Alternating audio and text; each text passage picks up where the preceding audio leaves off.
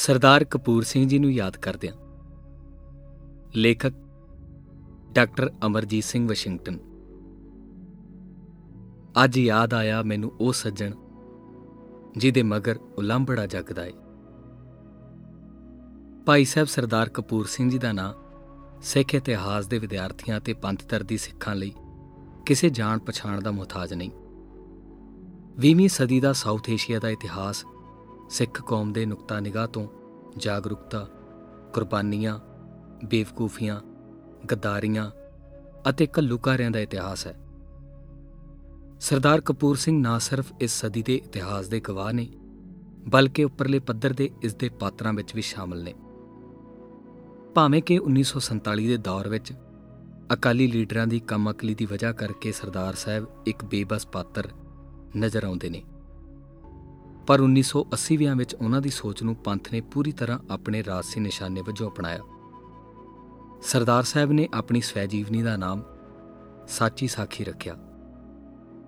ਇਸ ਪੁਸਤਕ ਨੂੰ ਖਾਲਿਸਤਾਨੀ ਸੰਘਰਸ਼ ਵਿੱਚ ਕੇਸਰੀ ਪੁਸਤਕ ਦਾ ਉਵੇਂ ਹੀ ਰਤਬਾ ਹਾਸਲ ਹੋਇਆ, ਜਿਵੇਂ ਕਦੀ ਮਾਓਵਾਦੀ ਕ੍ਰਾਂਤੀ ਵਿੱਚ ਲਾਲ ਕਿਤਾਬ ਨੂੰ ਹੋਇਆ ਸੀ। ਸੱਚ ਦੀ ਦਾਸਤਾਂ ਤੇ ਆਧਾਰਿਤ ਸਾਚੀ ਸਾਖੀ 20ਵੀਂ ਸਦੀ ਦੇ ਪਹਿਲੇ ਅੱਧ 15 ਅਗਸਤ 1947 ਤੱਕ ਦੇ ਬ੍ਰਿਟਿਸ਼ ਵਰਤਾਰੇ, ਕਾਂਗਰਸ ਦੀ ਹਿੰਦੂਤਵੀ ਸੋਚ ਕਾਇਦੇ ਆਜ਼ਮ ਜਿਨਾਹ ਦੀ ਸੈਕੂਲਰ ਸੋਚ ਦਾ ਗਾਂਧੀ ਨਹਿਰੂ ਦੀ ਫਿਰਕੂ ਸੋਚ ਦੇ ਟਾਕਰੇ ਤੇ ਇਸਲਾਮਿਕ ਸੋਚ ਵਿੱਚ ਬਦਲਣਾ ਅਤੇ ਕਾਂਗਰਸੀ ਲੀਡਰਸ਼ਿਪ ਦੇ ਸਿੱਖਾਂ ਨਾਲ ਕੀਤੇ ਕਾਲ ਇਕਰਾਰਾਂ ਦਾ ਜ਼ਿਕਰ ਵੇਰਵੇ ਸਹਿਤ ਕਰਦੀ ਹੈ। ਇਸ ਪਹਿਲੀ ਅੱਧੀ ਸਦੀ ਦੌਰਾਨ ਦੀ ਅਕਾਲੀ ਲੀਡਰਸ਼ਿਪ ਮਾਸਟਰ ਤਾਰਾ ਸਿੰਘ, ਗਿਆਨੀ ਕਰਤਾਰ ਸਿੰਘ, ਬਲਦੇਵ ਸਿੰਘ ਆਦਿਕ ਵੱਲੋਂ ਸਿੱਖ ਕੌਮ ਦੀ ਮੁਕੰਮਲ ਆਜ਼ਾਦੀ ਭਾਵ ਸਿੱਖ ਸਟੇਟ ਲਈ ਵਾਰ-ਵਾਰ ਗਵਾਏ ਗਏ ਮੌਕਿਆਂ ਦਾ ਵੀ ਇਸ ਵਿੱਚ ਵੇਰਵੇ ਸਹਿਤ ਜ਼ਿਕਰ ਹੈ। 1947 ਦੇ ਦੌਰ ਤੋਂ ਬਾਅਦ ਹਿੰਦੂ ਲੀਡਰਸ਼ਿਪ ਨੇ ਕਿਵੇਂ ਸਿੱਖ ਕੌਮ ਨੂੰ ਜਲੀਲ ਕਰਨ ਵਾਲਾ ਵਤੀਰਾ ਸਰਕਾਰੀ ਤੌਰ ਤੇ ਅਪਣਾਇਆ, ਉਸ ਦੀ ਵਿਸਤ੍ਰਿਤ ਕਹਾਣੀ ਇਹ ਸਾਚੀ ਸਾਖੀ ਲਹੂ ਦੇ ਅਥਰੂ ਕੇਰਦਿਆਂ ਸੁਣਾ ਰਹੀ ਹੈ। ਇਹ ਸਾਚੀ ਸਾਖੀ ਸਵੈ ਜੀਵਨੀ ਵੀ ਹੈ, ਇਤਿਹਾਸ ਵੀ ਹੈ ਆਪਣਿਆਂ ਤੇ ਗੈਰਾਂ ਦੀ ਬੇਵਫਾਈ ਦਾ ਹੋਕਾ ਵੀ ਦਿੰਦੀ ਹੈ। ਤੇ ਭਵਿੱਖ ਦੀਆਂ ਪੀੜ੍ਹੀਆਂ ਨੂੰ ਖਤਰੇ ਤੋਂ ਖਬਰਦਾਰ ਹੋਣ ਅਤੇ ਕੌਮੀ ਹੋਣੀ ਸਰਜਣ ਦੀ ਵੰਗਾਰ ਵੀ ਪਾਉਂਦੀ ਹੈ। ਇਸ ਹੈ ਜੀਵਨੀ ਸਰਦਾਰ ਸਾਹਿਬ ਦੀ ਸਿਰਫ ਆਪਣੀ ਕਹਾਣੀ ਨਾ ਹੋ ਕੇ ਸਿੱਖ ਕੌਮ ਦੀ ਕਿਉਂ ਕੀਤੋ ਵਿਸਾਹ ਦੀ ਤਰਾਜ਼ਦੀ ਦਾ ਬਿਆਨ ਵੀ ਹੈ। ਸਰਦਾਰ ਸਾਹਿਬ ਨੇ ਇਸ ਪੁਸਤਕ ਦੇ ਪਹਿਲੇ ਸਫ਼ੇ ਤੇ ਗੁਰਬਾਣੀ ਦੀ ਇਹ ਤੁਕ ਅੰਕਿਤ ਕੀਤੀ। ਸੰਤਨ ਕੀ ਸੁਣ ਸਾਚੀ ਸਾਖੀ ਜੋ ਪੇਖੇ ਆਂਖੀ। ਸਰਦਾਰ ਕਪੂਰ ਸਿੰਘ ਸੱਚਮੁੱਚ ਹੀ ਇੱਕ ਸੰਤ ਬਿਰਤੀ, ਦਰਵੇਸ਼, ਸਿੱਖ ਸੋਚਵਨ ਸਨ। ਜਿਹੜੇ ਕਿਸੇ ਨਾਡੂ ਖਾਂ ਦੇ ਸਾਹਮਣੇ ਨਾ ਕਦੇ ਝੁਕੇ, ਨਾ ਹੀ ਕਦੇ ਕਿਸੇ ਦੀ ਈਨ ਮੰਨੀ। ਸਿੱਖ ਦੇ ਸੰਤ ਸਿਪਾਹੀ ਦੇ ਕਿਰਦਾਰ ਨੂੰ ਅਖੀਰਲੇ ਸਾਹ ਤੱਕ ਨਿਭਾਉਂਦਿਆਂ ਉਹਨਾਂ ਨੇ ਬਹੁਤ ਸਾਰੇ ਨੌਜਵਾਨਾਂ ਨੂੰ ਪੰਥਕ ਆਜ਼ਾਦੀ ਦੇ ਰਸਤੇ ਤੇ ਤੁਰਨ ਲਈ ਵਿਚਾਰਧਾਰਕ ਆਧਾਰ ਪ੍ਰਦਾਨ ਕੀਤਾ।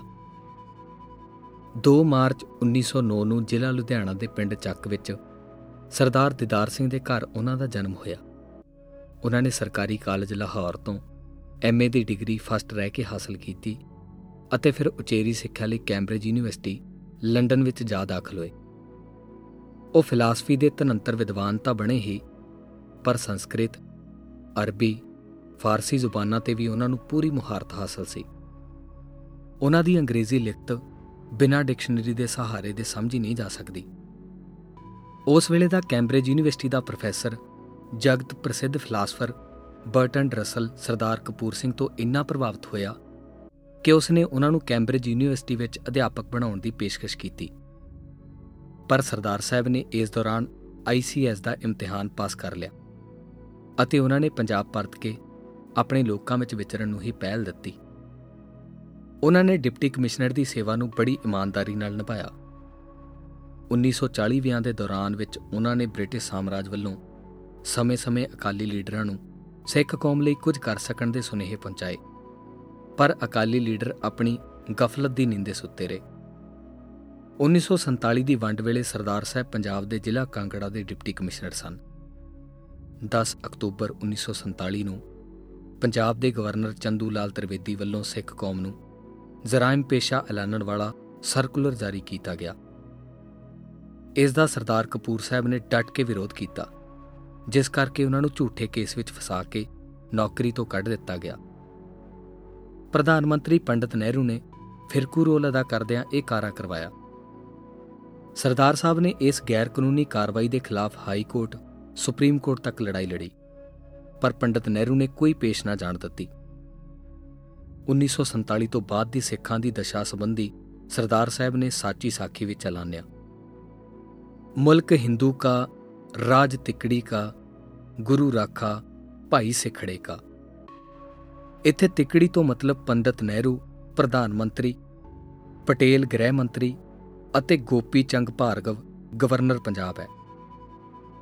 ਸਰਦਾਰ ਸਾਹਿਬ ਨੂੰ ਅਣਖੀ ਸਿੱਖ ਹੋਣ ਦੀ ਸਜ਼ਾ ਉਹਨਾਂ ਨੂੰ ਨੌਕਰੀਆਂ ਕੱਢ ਕੇ ਹਿੰਦੂ ਰਾਜਿਆਂ ਨੇ ਦਿੱਤੀ।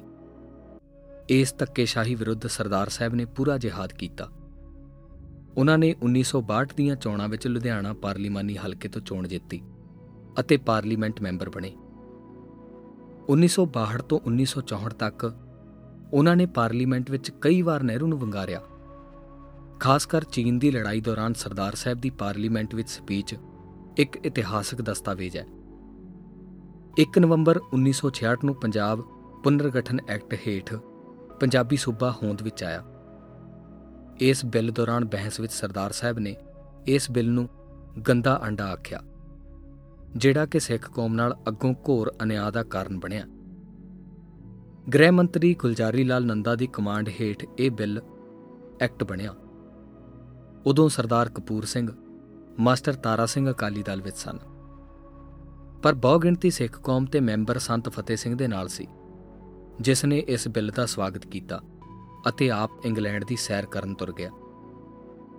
ਪੰਜਾਬ ਪੁਨਰਗਠਨ ਐਕਟ ਦੀਆਂ ਧਾਰਾਵਾਂ 78 79 ਅਤੇ 80 ਪੰਜਾਬ ਦੇ ਪਾਣੀਆਂ ਤੇ ਗੈਰ ਸੰਵਿਧਾਨਕ ਤਰੀਕੇ ਨਾਲ ਭਾਖੜਾ ਬਿਆਸ ਮੈਨੇਜਮੈਂਟ ਬੋਰਡ ਦਾ ਕੰਟਰੋਲ ਸਥਾਪਿਤ ਕਰਦੀਆਂ ਨੇ ਅਤੇ ਇਸ ਤਰ੍ਹਾਂ ਨਾਨ ਰੈਪੇਰੀਅਨ ਸਟੇਟਾਂ ਭਾਵ ਰਾਜਸਥਾਨ, ਹਰਿਆਣਾ ਆਦਿ ਪੰਜਾਬ ਦੇ ਦਰਿਆਈ ਪਾਣੀਆਂ ਦਾ ਵੱਡਾ ਹਿੱਸਾ ਲੁੱਟ ਰਹੀਆਂ ਨੇ। 1969 ਵਿੱਚ ਸਰਦਾਰ ਕਪੂਰ ਸਿੰਘ ਸਮਰਾਲਾ ਵਿਧਾਨ ਸਭਾ ਹਲਕੇ ਤੋਂ ਪੰਜਾਬ ਵਿਧਾਨ ਸਭਾ ਲਈ ਚੁਣੇ ਗਏ। ਪਰ ਉਹਨਾਂ ਨੂੰ ਅਕਾਲੀਆਂ ਨੇ ਵਜ਼ਾਰਤ 'ਚ ਅਹੁਦਾ ਨਾ ਦਿੱਤਾ। 1967 ਵਿੱਚ ਮਾਸਟਰ ਤਾਰਾ ਸਿੰਘ ਦੀ ਮੌਤ ਤੋਂ ਬਾਅਦ ਦੋਵੇਂ ਅਕਾਲੀ ਦਲਾਂ ਮਾਸਟਰ ਤੇ ਸੰਤ ਦਲ ਦਾ ਏਕਾ ਹੋ ਗਿਆ ਸੀ ਅਤੇ ਸਰਦਾਰ ਕਪੂਰ ਸਿੰਘ ਨੇ ਨਾ ਸਿਰਫ ਸਮਝੌਤਾ ਦਸਤਾਵੇਜ਼ ਹੀ ਲਿਖਿਆ ਸੀ, ਬਲਕਿ ਉਹਨਾਂ ਨੂੰ ਅਕਾਲੀ ਦਲ ਦਾ ਸੀਨੀਅਰ ਮੀਤ ਪ੍ਰਧਾਨ ਵੀ ਬਣਾਇਆ ਗਿਆ ਸੀ।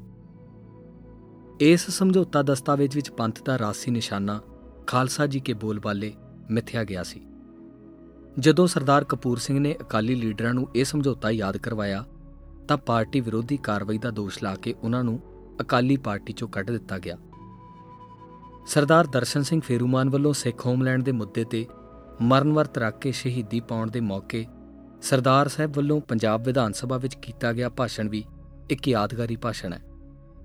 ਉਹਨਾਂ ਆਪਣੇ ਭਾਸ਼ਣ ਵਿੱਚ ਕਿਹਾ, ਮੈਂ ਸ਼ਹੀਦ ਮਰਦ ਸਿੰਘਾਊ ਜਜ਼ਬੇ ਨਾਲ ਭਰਪੂਰ ਇਸ ਸਿੱਖ ਨੂੰ ਅੱਜ ਇੱਥੇ ਨਮਸਕਾਰ ਕਰਦਾ ਕਿਉਂ ਜੋ ਉਹ ਸਿੱਖ ਹੋਮਲੈਂਡ ਦਾ ਪਹਿਲਾ ਸ਼ਹੀਦ ਹੈ?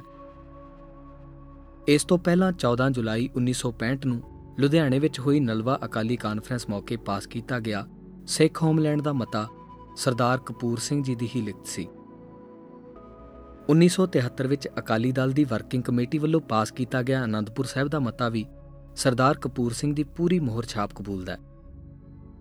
13 ਅਪ੍ਰੈਲ 1978 ਨੂੰ ਸ੍ਰੀ ਅੰਮ੍ਰਿਤਸਰ ਵਿੱਚ ਨਰਕਧਾਰੀਆਂ ਵੱਲੋਂ ਸਿੱਖਾਂ ਦੇ ਖੂਨ ਨਾਲ ਖੇਡੀ ਗਈ ਹੋਲੀ ਦੇ ਜਵਾਬ ਵਿੱਚ 10 ਜੂਨ 1978 ਨੂੰ ਸ੍ਰੀ ਅਕਾਲ ਤਖਤ ਸਾਹਿਬ ਤੋਂ ਨਰਕਧਾਰੀਆਂ ਦੇ ਖਿਲਾਫ ਜਾਰੀ ਕੀਤਾ ਗਿਆ ਹੁਕਮਨਾਮਾ ਅਤੇ ਇਸ ਸੰਬੰਧੀ ਸ਼੍ਰੋਮਣੀ ਗੁਰਦੁਆਰਾ ਪ੍ਰਬੰਧਕ ਕਮੇਟੀ ਵੱਲੋਂ ਜਾਰੀ ਵਾਈਟ ਪੇਪਰ ਦੇ massacre 6 white paper by Sikh religious parliament ਦੀ ਸ਼ਬਦਾਵਲੀ ਵੀ ਸਰਦਾਰ ਸਾਹਿਬ ਜੀ ਦੀ ਹੀ ਦੇਣ ਸੀ। ਸਰਦਾਰ ਕਪੂਰ ਸਿੰਘ ਨੇ ਅੰਗਰੇਜ਼ੀ ਅਤੇ ਪੰਜਾਬੀ ਵਿੱਚ ਕਈ ਪੁਸਤਕਾਂ ਲਿਖਣ ਤੋਂ ਇਲਾਵਾ ਸਮੇਂ-ਸਮੇਂ ਪ੍ਰਮੁੱਖ ਰਸਾਲਿਆਂ, ਅਖਬਾਰਾਂ ਲਈ ਵੀ ਲੇਖ ਲਿਖੇ। ਉਹਨਾਂ ਦੀਆਂ ਪ੍ਰਸਿੱਧ ਪੁਸਤਕਾਂ ਵਿੱਚ ਪ੍ਰਾਸ਼ਰ ਪ੍ਰਸ਼ਨਾ, ਹਸ਼ੀਸ਼, ਸਪਤ ਸ੍ਰਿੰਗ, ਬਹੁ ਵਿਸਥਾਰ, Pundrik, Mansur al Hallaj Sikhism for modern man me ਜੁਡੀਸ sacred writings of the Sikhs ਜਿਸ ਨੂੰ ਯੂਨਾਈਟਿਡ ਨੇਸ਼ਨਸ ਦੀ ਸੰਸਥਾ ਯੂਨੈਸਕੋ ਵੱਲੋਂ ਪ੍ਰਕਾਸ਼ਿਤ ਕੀਤਾ ਗਿਆ। Contributions of Guru Nanak the hour of sword Guru Arjan and his Sukhmani ਆਦ ਸ਼ਾਮਲ ਨੇ 1978 ਤੋਂ ਬਾਅਦ ਚੰਡੀਗੜ੍ਹ ਵਿੱਚ ਹੋਏ ਵੱਖ-ਵੱਖ ਸੈਮੀਨਾਰਾਂ, ਜਿਨ੍ਹਾਂ ਦਾ ਵਿਸ਼ਾ ਸੀ ਖਾਲਿਸਤਾਨ, ਕਿਉਂ ਨਹੀਂ?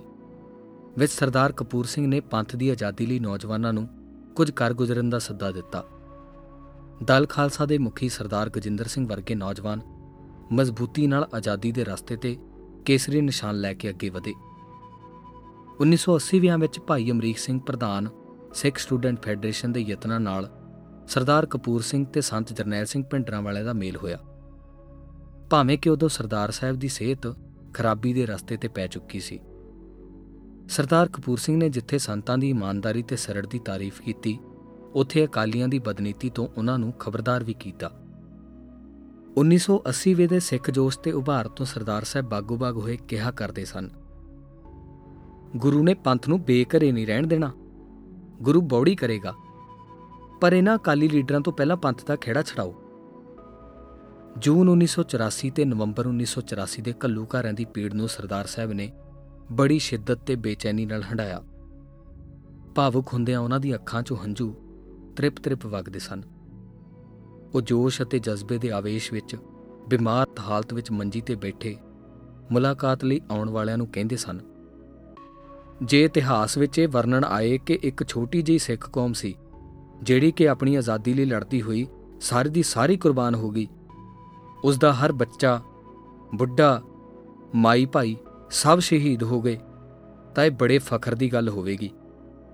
ਪਰ ਹਿੰਦੂਆਂ ਦੀ ਗੁਲਾਮੀ ਹੇਠ ਜਿਉਣਾ ਤਾਂ ਕੁੰਭੀ ਨਰਕ ਵਿੱਚ ਸੁੱਟੇ ਜਾਣ ਦੇ ਬਰਾਬਰ ਹੈ। ਸਮੁੱਚੀ ਸਿੱਖ ਕੌਮ ਦਾ ਦਰਦ ਆਪਣੇ ਸੀਨੇ ਵਿੱਚ ਲੈ ਕੇ ਕੌਮੀ ਆਜ਼ਾਦੀ ਲਈ ਤਾਂਗਦਿਆਂ 13 ਅਗਸਤ 1986 ਨੂੰ ਇਹ ਅਣਖੀ ਰੂਹ ਗੁਰੂ ਚਰਨਾਂ ਵਿੱਚ ਜਾ ਬਿਰਾਜੀ। ਸਿੱਖ ਦੀ ਸਿੱਖੀ ਕੇਸਾਂ ਸਵਾਸਾਂ ਨਾਲ ਨਿਭੀ। 30 ਮਿਲੀਅਨ ਸਿੱਖ ਕੌਮ ਕੀ ਆਪਣੇ ਆਪ ਨੂੰ ਪੁੱਛੇਗੀ?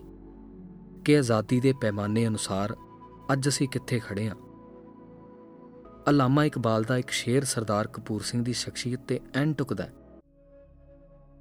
हजारों साल नरगिस अपनी बेनूरी पे रोती है हजारों साल नरगिस अपनी बेनूरी पे रोती है बड़ी मुश्किल से होता है चमन में दिदावर पैदा बड़ी मुश्किल से होता है चमन में दिदावर पैदा ਵਾਹਿਗੁਰੂ ਜੀ ਕਾ ਖਾਲਸਾ ਵਾਹਿਗੁਰੂ ਜੀ ਕੀ ਫਤਿਹ।